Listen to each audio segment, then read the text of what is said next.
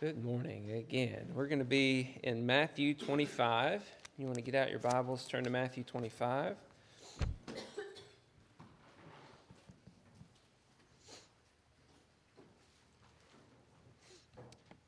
As time goes on, uh, regrets kind of tend to build up. Uh, I think regretting things is just a part of growing up. Uh, unfortunately, there's a lot of things that we would change in our lives. Uh, if we knew then what we know now, uh, we wouldn't have made those kinds of decisions a lot of times. Um, some regrets are bigger than others. Um, some, uh, they change everything. Uh, in our path going forward, uh, you know, the regret that we have because we made this one mistake has affected us for the rest of our lives. And, and some mistakes uh, and, and things that we've done, uh, we feel ashamed about, and we just we, we can't get over it. Uh, there's just sins and things that we've done that uh, we really struggle sometimes to put behind us. Um, but hopefully, we understand that there is a way for all those sins and all those mistakes to be forgiven, uh, that there is a time in the future when all the, the problems and things that we've done in the past uh, can be forgotten. And uh, for the rest of time, we get to live and be with God. And it's a wonderful blessing uh, that even though we've got all these regrets and all these uh, things that keep piling up in our lives, uh, there's coming a day when those things won't really matter anymore. And I'm, I'm excited about that. But today we're going to be looking at a, a parable of Jesus uh, that tells us about a mistake that was made. And I want us to consider as we look at this parable and as we see this mistake uh, whether or not we're making the same mistake. Because if we are, uh, we will regret it. Uh, you know, wouldn't it be great if you go back in time and you've got this one regret that, that you know about that you wish you could go back and change? Wouldn't it be great if somebody had told you beforehand, hey, don't do this, it's going to happen like that. Maybe somebody did and you didn't listen. Maybe you can talk to yourself and say, listen to them this time. You know, you don't want to go down this path. You don't want to experience this. Well, as we take in the word this morning, let's be sure that we understand if we're making this mistake, we need to stop we need to change. We need to be sure that we're on the right path because we will regret this if we don't change. I'd like to start out reading uh, the first few verses of this parable uh, Matthew 25, if you're there with me, verse 14. He says, For it will be like a man going on a journey who called his servants and entrusted to them his property. To one he gave five talents, to another two, to another one, to each according to his ability. Then he went away. He who had received the five talents went at once and traded with them and he made five talents more. So also, he who had the two talents made two talents more. But he who had received the one talent went and dug in the ground and hid his master's money. So, just to kind of set up the parable, I wanted to read through what happens at the very beginning and, and what this is all about. Uh, notice how he starts off with, It will be like a man going on a journey uh, that's, that's a red flag to us. Okay, we need to know what he's talking about. What will be like a man going on a journey? Uh, well, if you've been with us throughout our study of chapter 24, and as we've gotten into chapter 25, you know uh, Jesus has been talking a lot about his coming and what his coming will be like. And he's trying to help his disciples understand that there is coming a day when he will return and he will judge uh, those who are against him, and they need to be ready. He's actually given three parables on this topic already to talk to them about the fact that he is coming in judgment. And, and the parables have been all about a servant who is not making the best use of his time. servant who is not prepared when the thief comes in the middle of the night. A servant who uh, thinks his master is delayed, and so he goes out and he uh, eats and drinks and he beats the servants and he doesn't do the work that he's been given to do. Uh, and then there's the bridesmaids that we studied a, a few weeks ago. uh, who, who were not prepared. They didn't have the extra flask of oil to be ready when the bridegroom comes to do their work, to shine as a light so that everyone could see the bridegroom coming. Their lamps go out. So, all these are parables intended to point to the servants, to the, to the disciples, and say, Be ready for my coming. It is going to happen, and you need to know and you need to be zealously working until the day that I arrive. So he says, It will be like a man going on a journey who called his servants and entrusted to them his property. That's interesting picture, right? Guy going on a journey. Uh, it's very similar to what Jesus is going to do, and it's what he's going to tell his, his disciples. He's about to go to the Father. Uh, but what does he mean as he's, as he's saying all this? Well, notice he says there's three servants, and these three servants are on three different levels. Whenever you read the word talent here, uh, I hope you understand that's not talking about abilities or skills that, that the men were given by the master. Uh, it's not as though this uh, master has some power or ability to make someone a really good cook or make someone a really good uh, speaker or something like that. It's, these are talking about amounts of money. A talent is a weight, okay? It averages out to be about 75 to 100 pounds of, of weight, okay? And so whenever they would talk about money, they would talk about it in terms of that weight, in terms of uh, 100 pounds of a talent of silver, a talent of gold. If he's talking about gold, then the equivalent to today is like $2.5 million, okay? But if he's talking about silver, the equivalent's about $33,000 today. Uh, so he's giving parts of his property to these servants to work with while he is going on this journey. To the first, he gives five talents, which is about 165,000 if it's silver. Uh, to the second, he gives two talents, about 66,000. And to the third, he gives 33,000, one talent. And it tells us he gives to each one according to his ability. So the talent of the person is in the parable. The, his ability, his skill, his money management, uh, you know, how good he is with money, all of that is being talked about in this parable. But the talents that are being mentioned are referring to money. So he's, he's giving them all different amounts of money based on the type of people they are based on the, the abilities that they have. Well, what do they do with it? Well, you look at verse 16 and 18, you read through 18, you read uh, the one who had five talents, he immediately, you know, at once, he goes and he starts trading with those five talents. And it says he doubles his amount. You know, that's, that's a hard worker. There's a reason why he was given the majority of the money.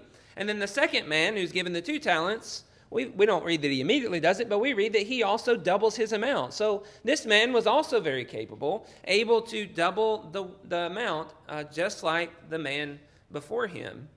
But then we read about the third servant, who instead of going out and trading, decided it would be best to bury the money that he was given.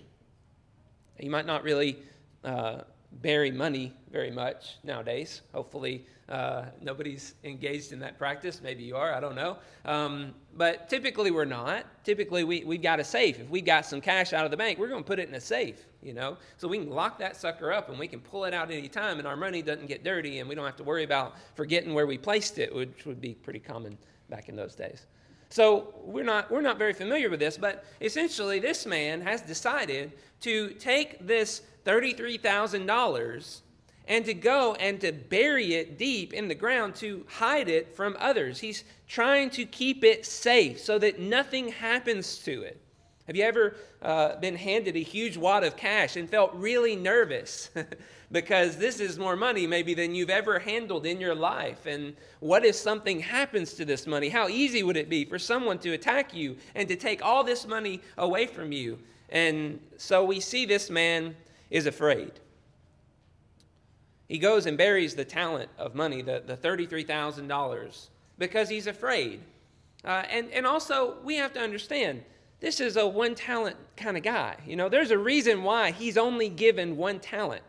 His skill on money managing is not at the level of the two talent or the five talent. So, you know, in some ways, it, it kind of makes sense for him to not do any trading with it. I mean, what would happen if he tried to trade with it and he lost his master's money? I mean, that would be just horrible, right? So, he doesn't believe what the master believes.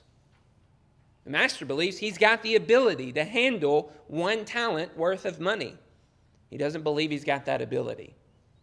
And so what does he do? He takes it and he hides it and, and he waits. He doesn't pay attention to what the master believes about him. He just knows in himself that he's just not going to be able to do this. So he just gives in to the fears and gives in to the anxieties and he buries the money.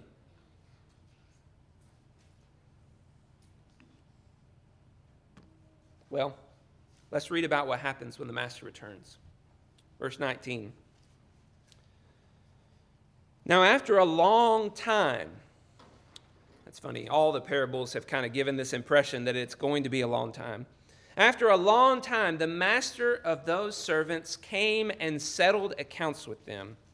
And he who had received the five talents came forward, bringing five talents more, saying, Master, you delivered to me five talents. Here, I have made five talents more. And his master said to him, Well done, good and faithful servant. You have been faithful over a little. I will set you over much. And enter into the joy of your master. And he also, who had two talents, came forward, saying, Master, you delivered me two talents. Here, I have made two talents more. And his master said to him, Well done, good and faithful servant. You've been faithful over a little. I will set you over much. Enter into the joy of your master. And he also, who had received the one talent, came and said, Master, I knew you to be a hard man, reaping where you did not sow, and gathering where you scattered no seed. So I was afraid, and I went and hid your talent in the ground. Here you have what's yours. But his master answered him, You wicked and slothful servant. You knew that I reap where I have not sown and gather where I have scattered no seed, then you ought to have invested my money with the bankers, and at my coming I should have received what was my own with interest. Here you see the master coming back. And we learn a lot about the master. First of all, you notice he comes in and he wants to settle the accounts. Now you might wonder, what does that mean? Settle the accounts. Well, it means that he wants to get what's his.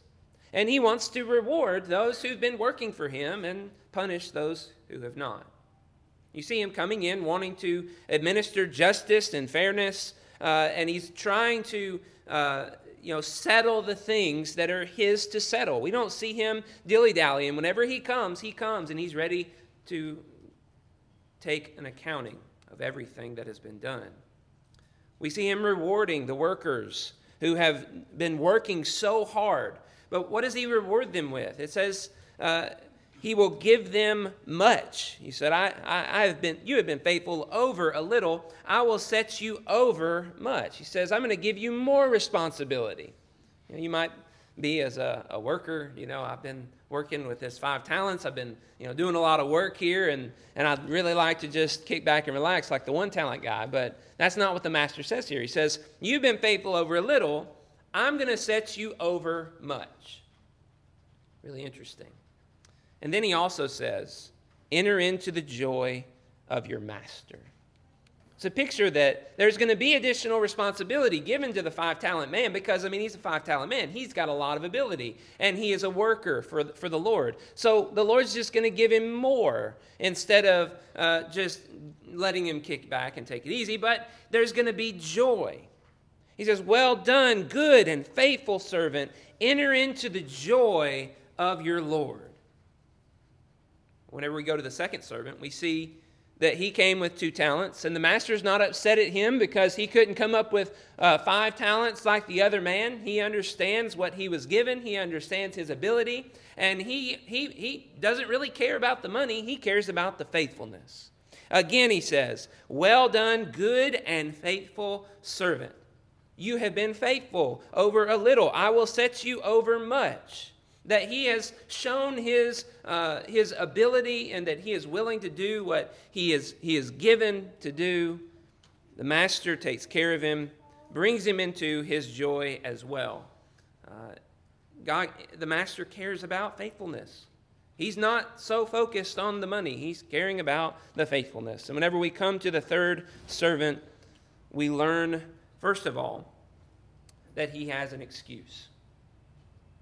He has an excuse for not working. He says, I knew you to be a hard man, reaping where you did not sow, and gathering where you scattered no seed. So I was afraid, and I went and hid your talent in the ground. Here, you have what is yours. You know, if what the servant says is true, it's a pretty good reason. I mean, he's, he's a hard man. He messes up, you know, he's, he loses the money it's going to be bad for him. And, and he didn't steal any money or do anything wrong. He just, he kept it safe for the master while the master was gone. And so he's, he, he, he looks at this master and he says, I knew that you're the kind of man who's going to judge those who, who go against you, who take advantage of your kindness. And so I didn't do that, but I also didn't do anything to serve you. I just kept it safe for you. Here, you have what's yours. And then we learn the master uh, comes in, first of all, and says, You wicked and slothful servant. So we know from the very beginning he doesn't buy the excuse. He sees right through the lies that this servant is giving him. But what he says is, uh, You knew that I reap where I have not sown and gather where I scattered no seed. He, he kind of just restates what the man said. Now, as you read through that, don't read it and say, Well, he's acknowledging the, the truth that the man has said, you know. I am a hard man. No, he didn't say that, but he said, This is what you knew. This is your perception of your master. That I am a hard man who reaps where I have not sown and gathers where I didn't scatter any seed. Uh, that I'm a man who, who gives to his servants and expects him to give him something back, even though I didn't do the work that they're doing. This is what you knew to be true of me. And if that's the case, you should have invested the money, at least with the bankers, to draw some interest. You should have done something. If you really believe that I'm a hard man, then you should have been putting forth some effort and working and doing something, knowing that when I come, I will gather where I have not scattered any seed. Because you have failed to do that. Verse 28 Take the talent from him and give it to him who has ten talents. For to everyone who has, more will be given, and he will have an abundance. But from the one who has not, even what he has will be taken away. And cast the worthless servant into the outer darkness. In that place, there will be weeping and gnashing of teeth.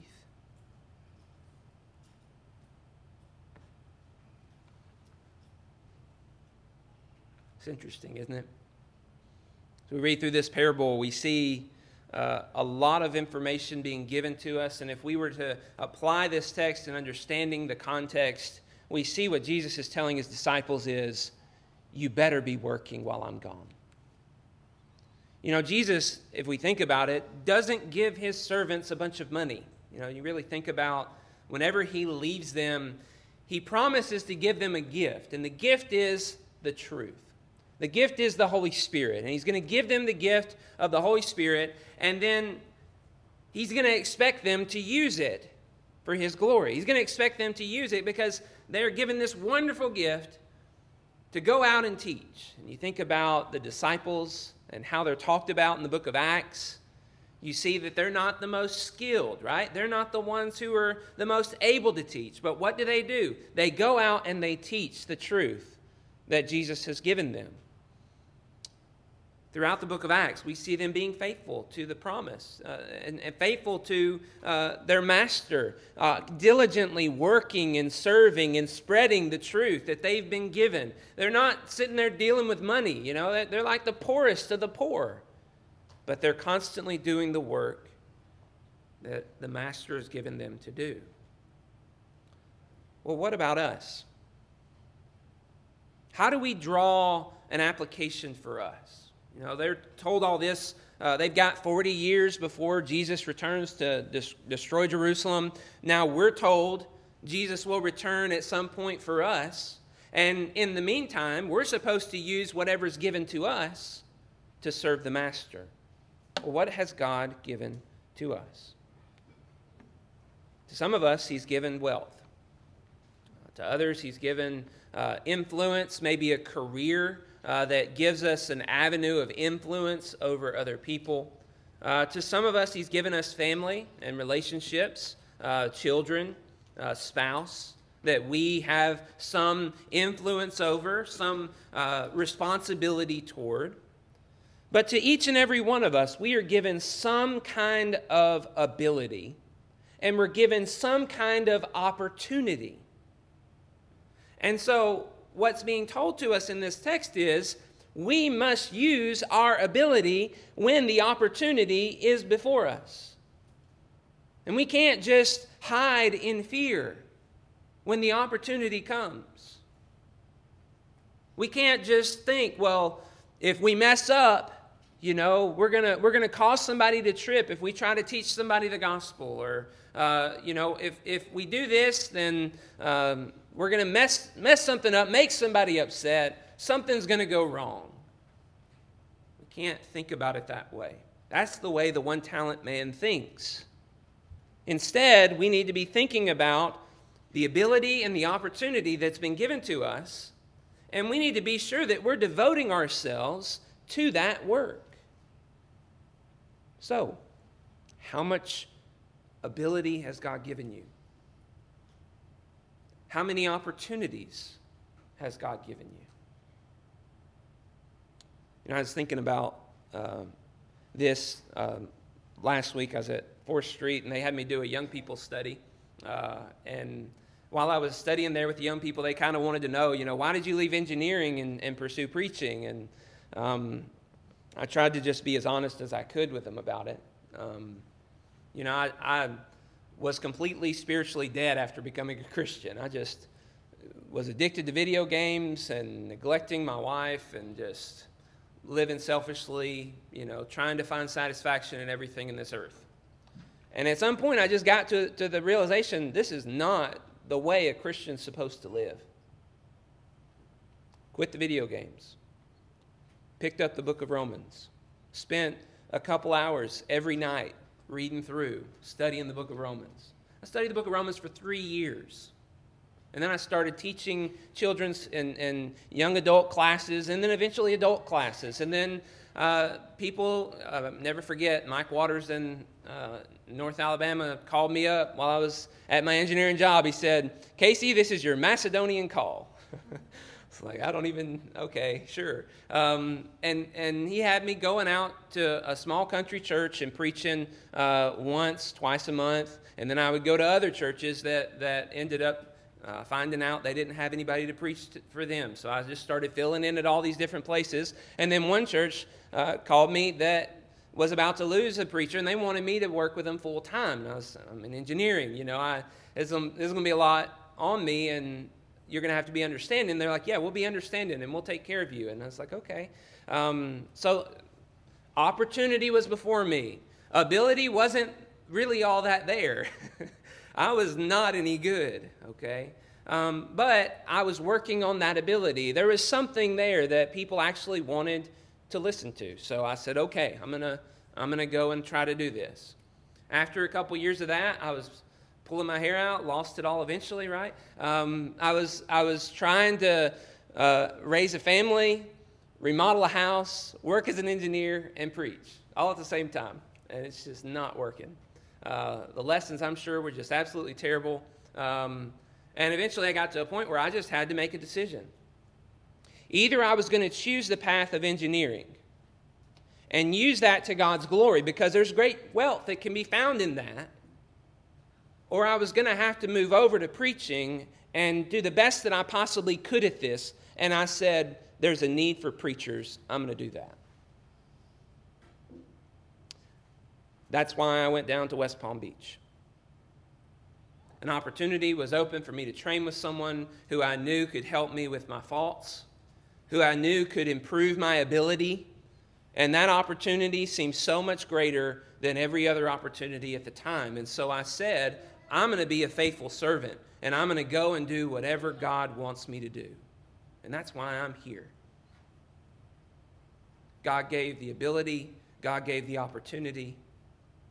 And I am just trying to hear these wonderful words Well done, good and faithful servant. You've been faithful over a little, I will set you over much. Enter into the joy of your master. You know, God doesn't expect from us more than we're able. He understands our lack of ability and, and that we fall short of what we could be one day. He understands that it's a growth process, that it's not something that we're going to do perfectly. And as I, I read this parable, I just sit here and think, I wonder if that five talent man lost some money as he was trading. I wonder if he messed up a few times. I bet he did. But he kept going and he kept working at it. And at the end, he was able to double the master's money. And I think about myself and the ups and downs of trying to be a preacher, and that's, that's just life. I don't know if I'm in uh, a peak or a valley at some points, and uh, sometimes it feels that I'm one and I'm really the other. So I just don't, I don't know. But I keep pressing on, hoping that I can double whatever uh, I'm given. And that's really what, what we all should do. What ability has God given you? What opportunities are made available to you? You know, it frustrates me to no end to see such able and talented people who go out into the world and they use all their talents and all their abilities to serve themselves and to, to build up their own little kingdom. And, and then they come to church and they consider it a spectator sport. God gave you the ability to use for His glory not for your own wealth building and for your own substance. And I'm that's what he gave to me. And that's what I need to be using it for. So we need to change the way we think or else we will regret it. And maybe it is that you're afraid to use whatever talent or ability God has given to you. You have to step out in faith.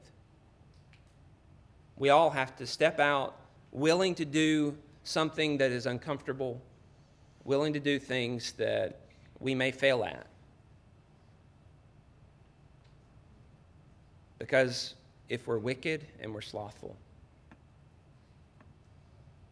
we'll lose what we have. And we'll be cast into the outer darkness where there's weeping and gnashing of teeth. You know, they say that in the church, 20% of the people do 80% of the work.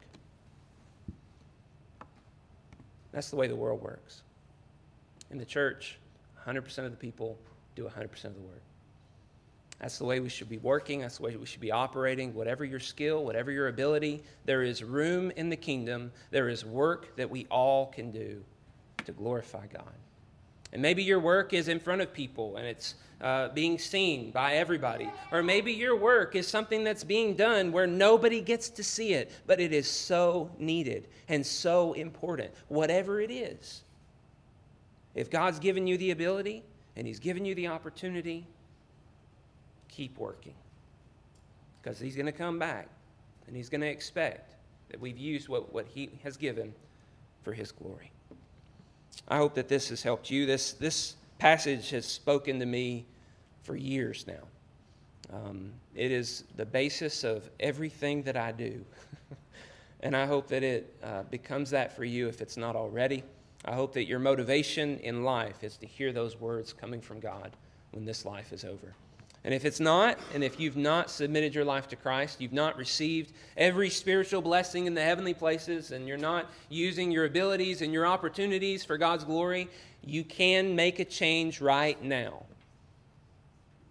But if you don't, you will regret it. Tonight we're going to be studying about the book of Colossians. And I hope that you can make it back to that. As the book of Colossians is all about our identity in Christ and understanding more about uh, how we can use what gifts God has given us to God's glory. And I hope that you can join us for that. But if there's anybody tonight, today that needs to obey Christ and submit their lives to Him, uh, this opportunity is made available for you. Please come forward as we stand and as we sing.